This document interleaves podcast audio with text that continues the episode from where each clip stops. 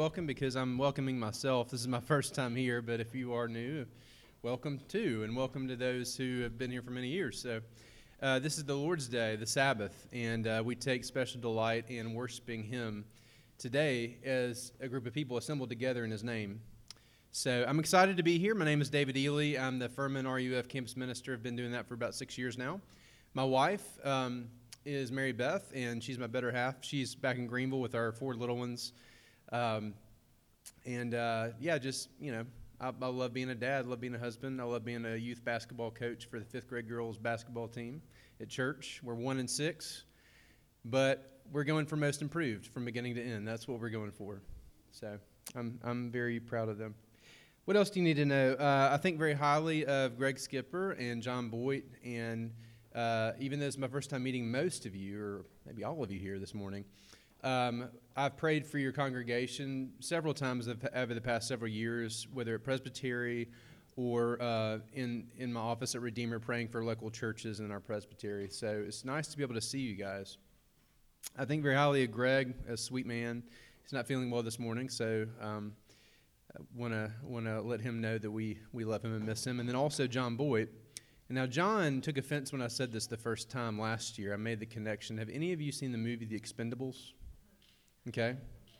I said, John, I'm not saying you're expendable, but you remind me of The Expendables, those guys from the 80s who are like action stars who are still kicking it, you know? You and Dolph Lundgren and Schwarzenegger and Stallone and all those guys. And, of course, if you know John, I'd always like, well, I don't really see that, you know? And I was like, well, you should look in the mirror. You're a big guy with a lot of skills, a particular skill set. And so John and I are in the same prayer group for RUF every training, which is twice a year. We gather together and we pray together for hours, and he and I are in that same group. So I feel like I know John well and know the things that are on his heart, and he just is a real model for how to do longevity in ministry. Whether it's youth or college ministry, it's often thought you have to be relatable, #relatable, whatever that means. And it does help to be able to speak the language and to know what matters to young people, but I'm convinced the older I get, young people don't really change. Young people want authenticity. They want to know you. They want to know that they're cared for and that you know what you're talking about. And John does those things very well, so just want to kind of publicly, not praise, but just be thankful and grateful for Greg and John. This morning, I'm going to look at Genesis 3. I want you to join with me if you would. I don't know if we have the scripture, but if you have your Bibles with you or even an app on your phone, Genesis 3. And the reason I want us to be here this morning is because I pray by God's grace through the work of His Holy Spirit, through His Word, that we would understand better why things are the way they are and why you are the way you are. And why your heart longs for something better, but you don't experience it. And the arc of Scripture of what was, what happened, what is happening, and what will happen. To understand that we're rooted in a story along with other people. When people say, those are my people. Those are my people. Adam and Eve are our people. We're each other's people here today. We all come from this, and this is our collective story, the story of humanity, in a very real, earthy way. So I'm going to read Scripture, and then we're going to pray, and then we're going to get into it, and we'll take the Lord's Supper here at the end. This is God's Word. Now the serpent was more crafty than any other beast of the field that the Lord God had made. He said to the woman, "Did God actually say, 'You shall not eat of any tree in the garden?'" And the woman said to the serpent, "We may eat of the fruit of the trees in the garden, but God said, 'You shall not eat of the fruit of the tree that is in the midst of the garden, neither shall you touch it, lest you die.'" But the serpent said to the woman, "You will not surely die, for God knows that when you eat of it, your eyes will be opened, and you will be like God, knowing good and evil." So when the woman saw that the tree was good for food, and that it was a delight to the eyes, and that the tree was to be desired to make one wise, she took of its fruit and ate. And she also gave some of it to her husband who was with her, and he ate. Then the eyes of both were opened, and they knew that they were naked. And they sewed fig leaves together and made themselves loincloths. And they heard the sound of the Lord God walking in the garden in the cool of the day. And the man and his wife hid themselves from the presence of the Lord God among the trees of the garden. But the Lord God called to the man and said to him, "Where are you?" And he said, "I heard the sound of you in the garden, and I was afraid because I was naked, and I hid myself." He said, "Who told you that you were naked? Have you eaten of the tree of which I commanded you not to eat?" The man said, "The woman whom you gave to be with me, she gave me the fruit of the tree, and I ate." Then the Lord God said to the woman, "What is this that you have done?" And the woman said, "The serpent deceived me, and I ate." Let's pray. Heavenly Father, thank you so much for this morning. Thank you so much for even a dreary, cold, overcast day. It's the day that you have made, and your mercies are new every morning. And we pray that you would sustain us today, that your word would empower us through your Spirit who is alive and at work. So, Father, would you please be kind to us in Christ today on behalf of what he has done, not of what we have done, not of what our hands have done or not done, but rather because of what Christ has done for us, that today what we think, say, and do may be pleasing and acceptable in your sight. We pray this in Christ's name. Amen. All right, so there are a lot of feels in this passage. I work with college students, 18 to 22 mostly, some of them are 23, but you know that's kind of the age they're in, right? And so they speak a similar language. And one of the things they talk about is I get the feels, you know, and they maybe an image on the internet or maybe a story or maybe a memory, but they'll talk about I get the feels. And what I want to say is this chapter is more than just a sort of meta story of all of Scripture. It's actually a story filled with feels and with emotions. And to start that off, what I want to do, one of my personal heroes and someone I long to be more like, is a Christian psychotherapist named John Cox out of Jackson, Mississippi. And he was very helpful for us RUF folk about a year ago at training, talking about emotions. And he said this, "Our emotions are usually the first sign of how we are doing." So obviously our emotions aren't the totality of who we are, don't define us, but if you want to know how you're doing, you pay attention to your emotions. And he said this, "When I'm happy, you can think of this. To be happy is to possess what I love. To be happy is to possess what I love. To be anxious is to feel what I possess is shaky.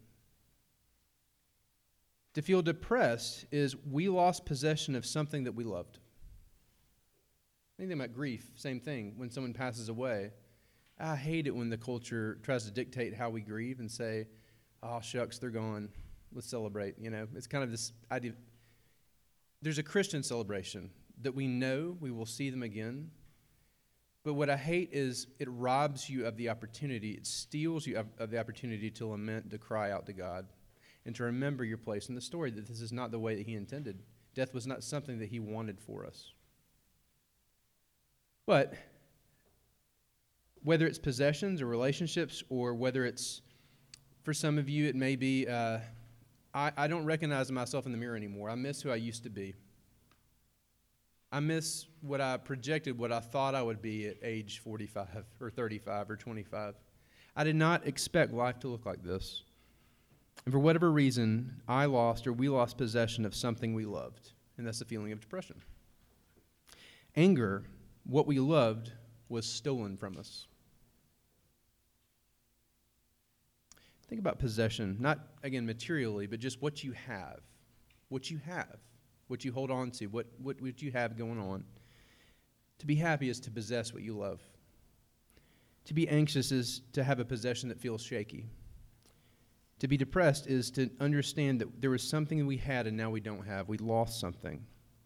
And then anger is something was stolen from us. We no longer have it, but it was stolen. Furthermore, he talked about this. Shame is the experience of being exposed and humiliated, and guilt is our relationship with God is or feels to be at risk.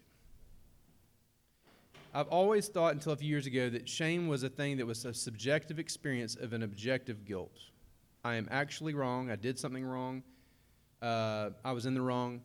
And shame is now, I'm internalizing that. And that's part of it. But shame is much more systemic than that. Shame is... It's almost like a virus. When you get sick and your body has antibodies fighting it, it just kind of spreads. It's more nuanced than that. And one of the things that I would describe shame as is that it's more than just the subjective experience. Shame says, I am wrong. I can't be right. I can't anticipate something better. I'm stuck. But guilt is an experience I want us to feel this morning, just like we have a confession of sin. it's not so just something that we do every Sunday morning or hopefully every day in our own life, but actually we need to think about guilt, because guilt is what drives us to the cross. And that's what I want to hold on to right here as we transition to the text here, because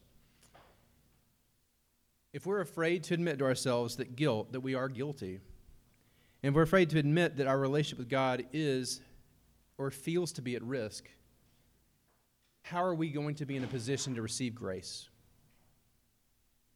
And looking at the character and the heart of God is what I want you to see, because it's not just what he does, it's how he does it and why he does it. And that's what I want to pay attention to. These three questions this morning have all the feels inside them. And maybe if you hear nothing else, I want you to understand this, that God is a feeler.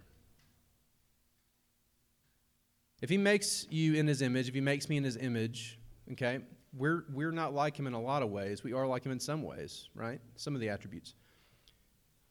There's no shadow of turning or changing with him. He is holy in all that he does. And who can search out his mind? He's God. But if you look at Scripture and you pay attention to the questions he asks, which reveal his heart, and you pay attention to his own emotions and not just the two-word verse in John where it says Jesus wept. That's true. He did weep. But it's more than that. It's much more than that. If you understand that God is emotional, that we are made in his image and we are emotional, if you understand that emotions themselves aren't an issue, I hope you can see that God this morning is actually much more emotional than the man and the woman seem to be. In their own sin and their own objective guilt and their own internalizing shame, that God is the one who has the feels. So the passage this morning, Genesis 3:1 through 13, in the title, when God asks the questions. We have a lot of questions, don't we? Right? And our questions reveal what we're thinking about, what matters to us. But what if God's questions reveal his own heart too? So let's pay attention to that. 3 points or 3 takeaways just based on the questions. The first question, where are you? Now, when I was growing up, I'm grateful for my parents and for the churches I grew up in. I grew up Southern Baptist, to grow up in hearing the gospel. I did Awana Club and that kind of thing, and just blessed. When I was 19, I came to faith and owned faith in Jesus, I think, for the first time. There was a change there that was more than just moral behavior, being the oldest the oldest people-pleasing good child, right? There's some fruit of the Spirit there. But because I'm a sinner, like you, because I need Jesus like you, I grew up having a filter for when I looked at Scripture or when I heard Scripture taught. And when I heard that question in Genesis 3, where are you, it sounded a lot like a policeman chasing someone down an alley. Like, come out, expose yourself, hands up, where are you?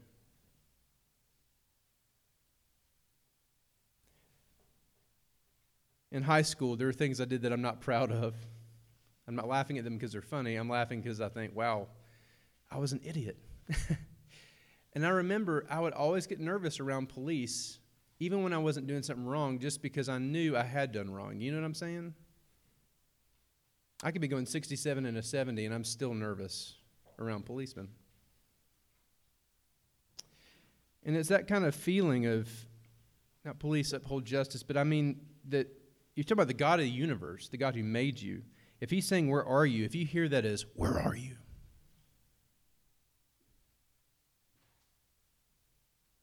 And that changes things. But what if God, in his character, which is consistent, is the one who's seeking out Adam and Eve, saying, where are you? If you can think about this, some of you are walkers or runners. Some of you are even marathoners. And for whatever reason, reasons unknown to me, you decide to put yourself through torture for fun. Just run for an extended period of time.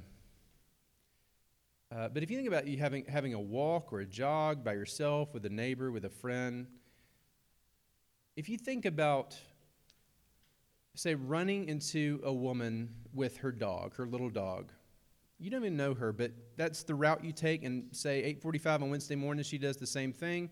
You run into her by the same coffee shop or the same bend in the park, and you get used to it. She's not even someone you know very well, but you just get used to seeing her. Now, when she's sick or when she moves away and you don't know that and you don't see her or the dog anymore, you kind of feel the absence, even if it's kind of insignificant in the grand scheme of things. But you have a routine. In this passage, we're to understand by the Hebrew, this is a pattern of what God did. In the cool of the day, he would walk. And it's more than just, hey, I'm thrown off, I'm a creature of habit, I missed something, what's up? It's God longing for the communion he had with those he created. So the where are you is really, you could rephrase it and paraphrase it as, I feel the distance and I don't like this. Where are you? I miss you. Where are you? Now, the second question is interesting.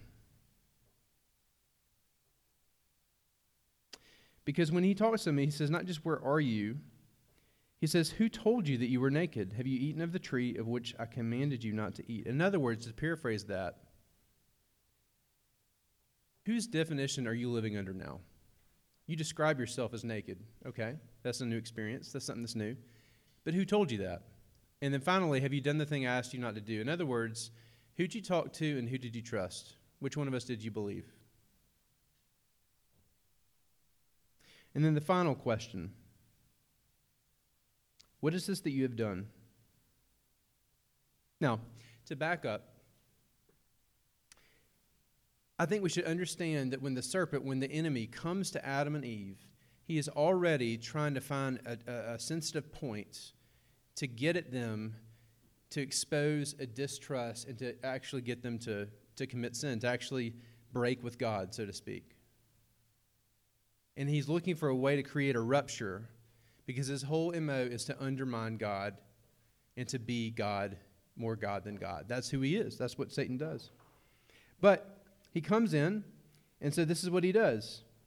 Now, pay attention to the questions that God asks and the questions that the enemy asks.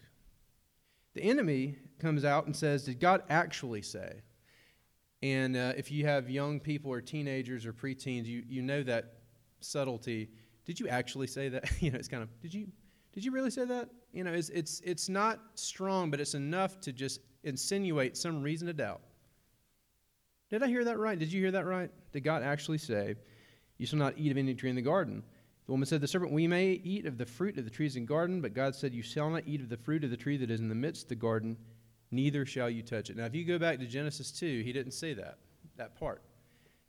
And way before the Pharisees in the New Testament, way before people after Genesis 4, already there's a heart towards legalism.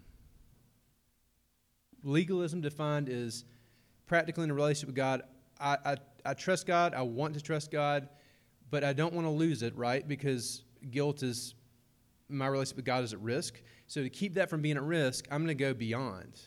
And if I go beyond and I'm hypervigilant, then maybe he won't leave me, right? That's what legalism is. It has a decent pretense, just like the best lies are half-truths. That's why legalism is so compelling, because it has an element in there of like holiness. Let's do what he asks us to do, but you add to it. And already, so Eve, in a sense, is the first legalist. And what she says is telling about her own heart, and that's when the enemy goes, aha, I found a weakness. I'm gonna push it in there. Neither shall you touch it. The thing that he has asked them not to do is compelling and beautiful. And there are things in our lives, as you know well this morning, and I know well, that are compelling and appeal to us. And to say no to those things means in a practical way we have to trust God. Sin is not something as simple as like, hey, just don't do it. It's what's behind that. What do I really believe? Besides the social shame of not cheating on taxes or not, you know, doing 90 and a 50 and getting caught and, you know, people seeing you and saying, hey, was that you that zipped through, you know? But just we want to be right. Neither shall you touch it. It's appealing, but what is more appealing? Do you trust my heart? Can you trust me? Or are you going to break with me because you think I'm hiding something behind my back? And I will confess to you this morning in my own sort of confession of sin that every day in ways big and small, I practically in thought, word, and deed suspect that God really has it in for me. And I feel so uncomfortable with maybe a lack of finances or the shame of having a medical bill that's 2 months late and I'm going, oh, I thought I paid this. Where are we going to find this? That in those everyday ways, I think, God, if you really cared, I wouldn't be in this situation. It's in those moments that I want you to know, just with me from this passage, that God cares for you more than you possibly understand. He actually cares for you better than you care for yourself. I want us to believe that. But when they're having this dialogue and the serpent says to the woman, you will not surely die, he's not just saying, did God actually say? He's saying, you know what? Hey, full stop all the way here. He lied to you because you will not die. And the best lies are half-truths. You can recognize a bald-faced lie, but a compelling half-truth is something that'll get your attention because there's something in there you go, that feels true, that seems true. There's a part of it that's true. And here's the problem. He says, when you eat of the tree of this fruit, he said not to do, actually you'll know good and evil. You'll be better off if you do this. God's trying to keep you for whatever reason. I'm sure he's a great guy. But he doesn't really understand how this works. I do, trust me. If you go down and you see in the following verse that she did eat of the tree. And her husband did also, but guess what? Their eyes were open, just like he said. But the difference is when they opened their eyes, they knew their nakedness and shame. They were not like God, knowing good and evil. They were not more godly, they were less human. So to understand that.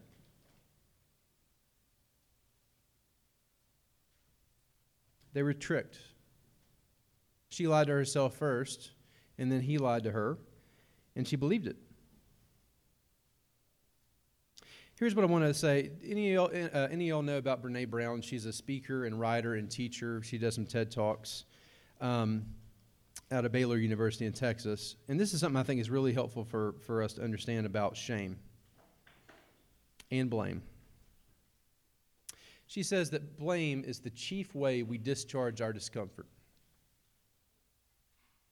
When you and I feel uncomfortable, we're looking for someone or something to blame outside of ourselves because it feels uncomfortable. And that's where it's good to help to differentiate between guilt and shame. But this is about to get real for Adam and Eve, because what happens is they have done wrong. They know they've done wrong. God is calling out to them, looking for them. And as we're about to see in verses 8 to 13 especially, the feels kind of amp up because God is the feeler here, the emotional one wanting and desiring to fix what is broken. And Adam and Eve are outside of their pay grade now. They don't know what to do. And so this is the issue. This is the crux here. They heard, in verse 8, the sound of the Lord God walking in the garden in the cool of the day, as was his custom. And the man and his wife hid themselves from the presence of the Lord God among the trees of the garden. Now, how about this? Think of people you love. Everybody loves somebody. Could be your children. It could be children who are estranged from you. It could be wayward stepchildren. It could be students. It could be classmates, teammates. It could be professors, whatever. Think of people you love. Doesn't it hurt like crazy when they're afraid to be with you?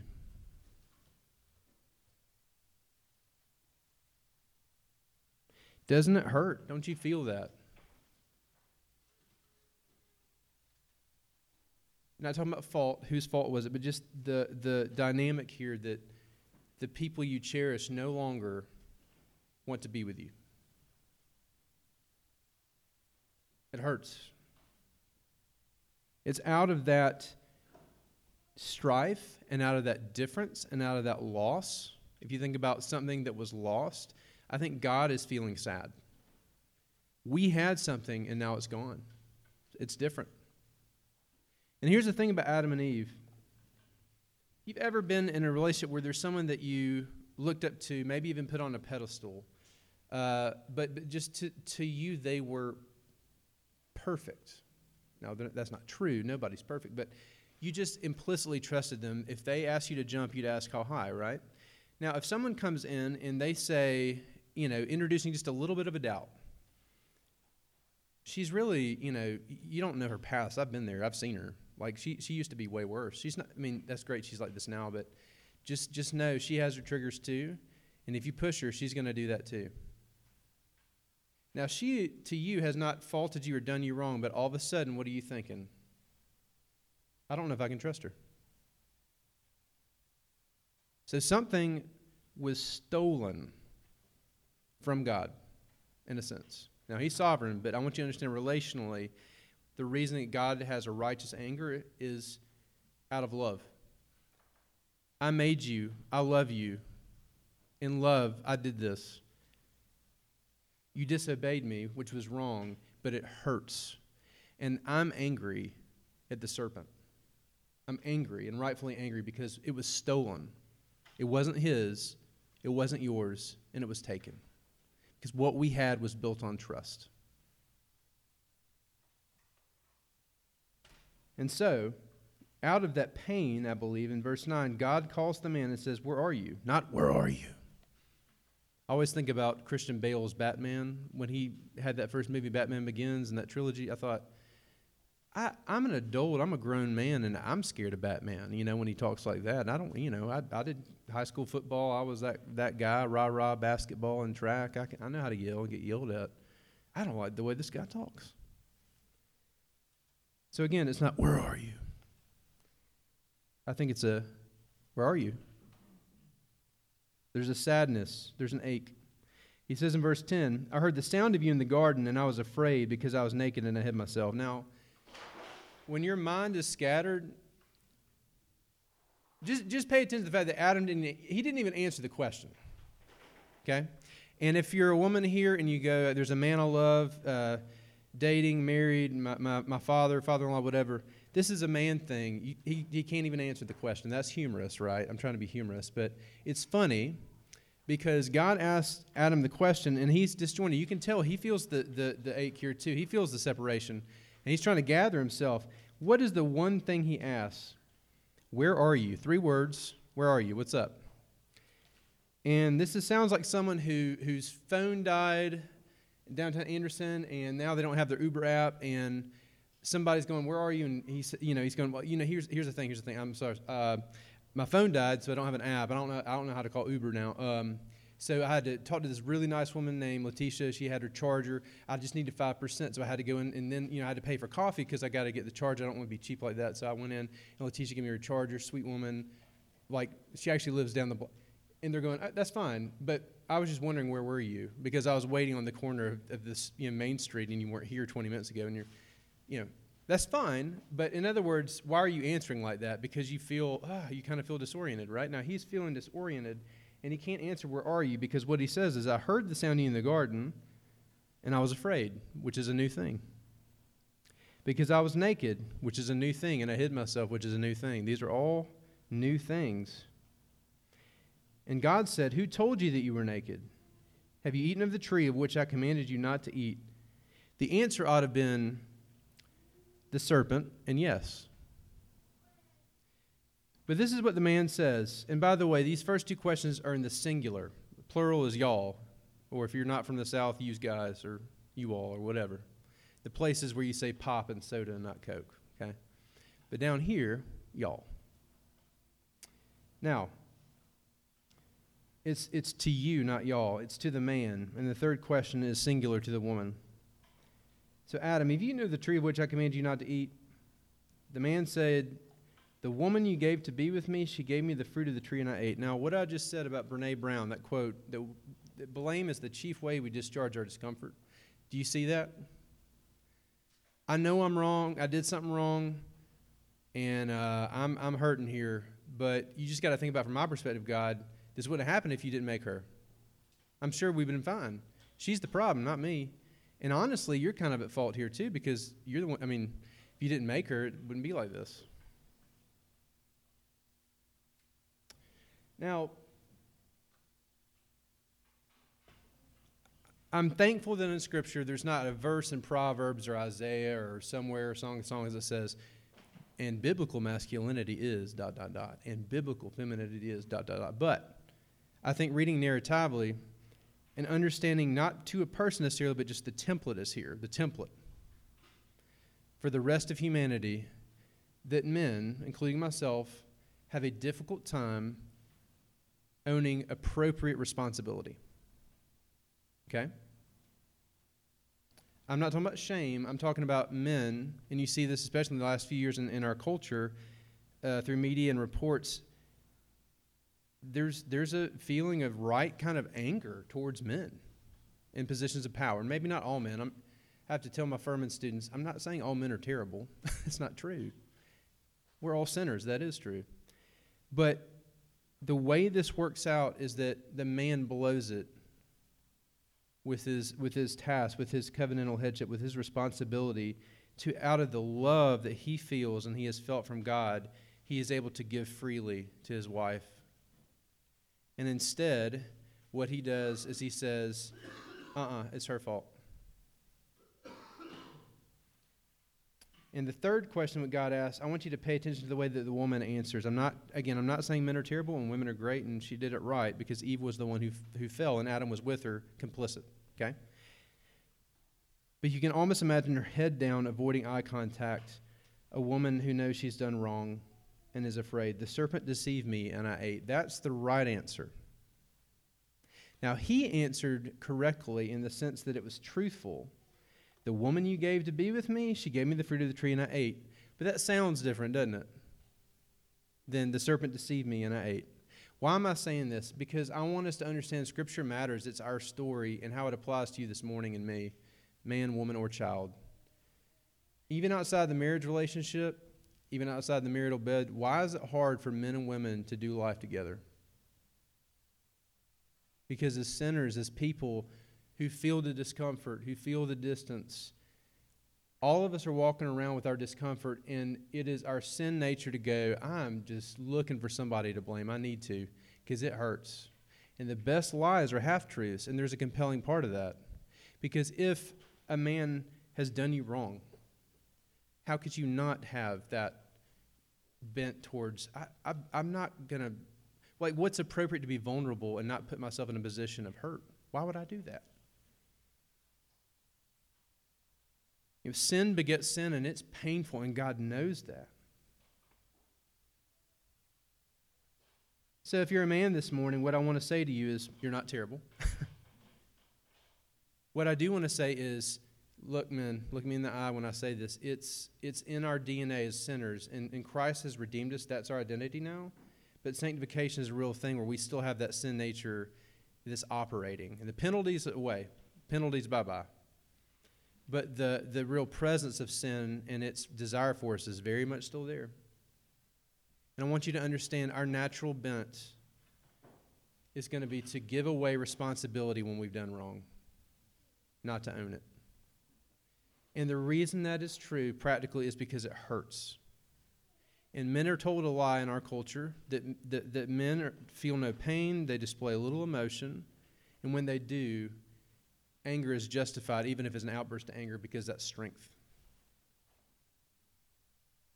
I want you to know, and I want you to understand that I am along with you. I'm sorry for the damage our culture has done in telling you what a man looks like.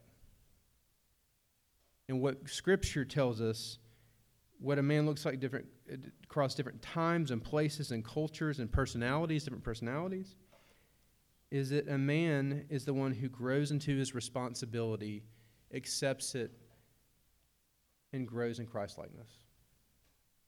And goes, my faith in God is expressed, practically speaking, by the way that I go, I see myself and I've blown it, but the Lord has told me to lift up my eyes to Him, because that's where beauty's found. That's where truth is found. And if I'm doing this, and I'm looking down, and I can only see what I've done wrong and what hasn't done right, I want you to understand that's exactly what the enemy wants for you. And it's the same question you got with Adam and Eve this morning in the text. Who do you trust? Who'd you listen to? Who do you trust? Did you listen to him or to me? What God says to you as a man and as a woman is to be in Christ is to be a new creation. The old is gone, the new has come, even when the old is still there. But you're working from a place of approval in Christ, not for it. You don't have to work for it anymore because you can't get it in the first place. You think about practically when something just is broken. Natural. Who broke it? Who's the responsible party? You move forward, right? But in this scenario, man and woman, they sin, and it's something that's broken that they cannot fix. God himself has to come in and fix it. So I want you to watch what happens, because I didn't mention verse 15 on purpose, because I want you to feel the weight and the burden of the distance emotionally and the hurt. But in verse 15, he addresses the serpent first, because God is righteously angry, because you stole something. They sinned. They did wrong. I'll address that in a minute. But you stole something. And he said, I will put enmity between you and the woman, and between your offspring and her offspring. He shall bruise your head, and you shall bruise his heel. So you'll nip at the heels. It'll be pain. There'll be pain. But my offspring shall crush your head. And by the way, childbirth will be a little bit different now. But Eve, I love you.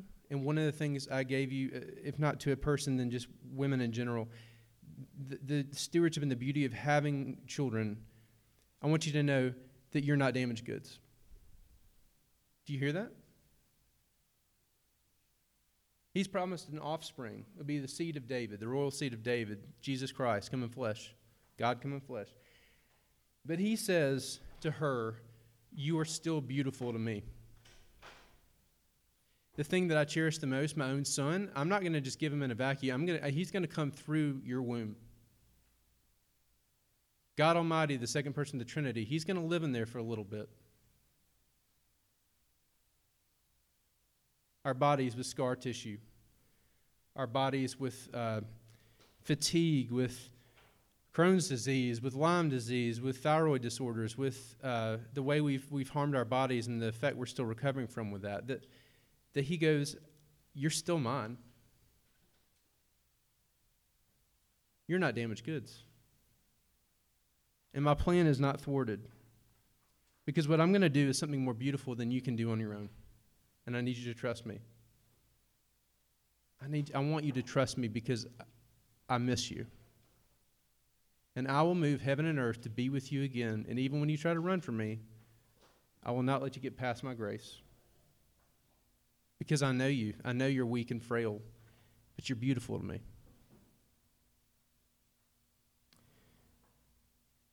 The woman answers truthfully, the serpent deceived me and I ate.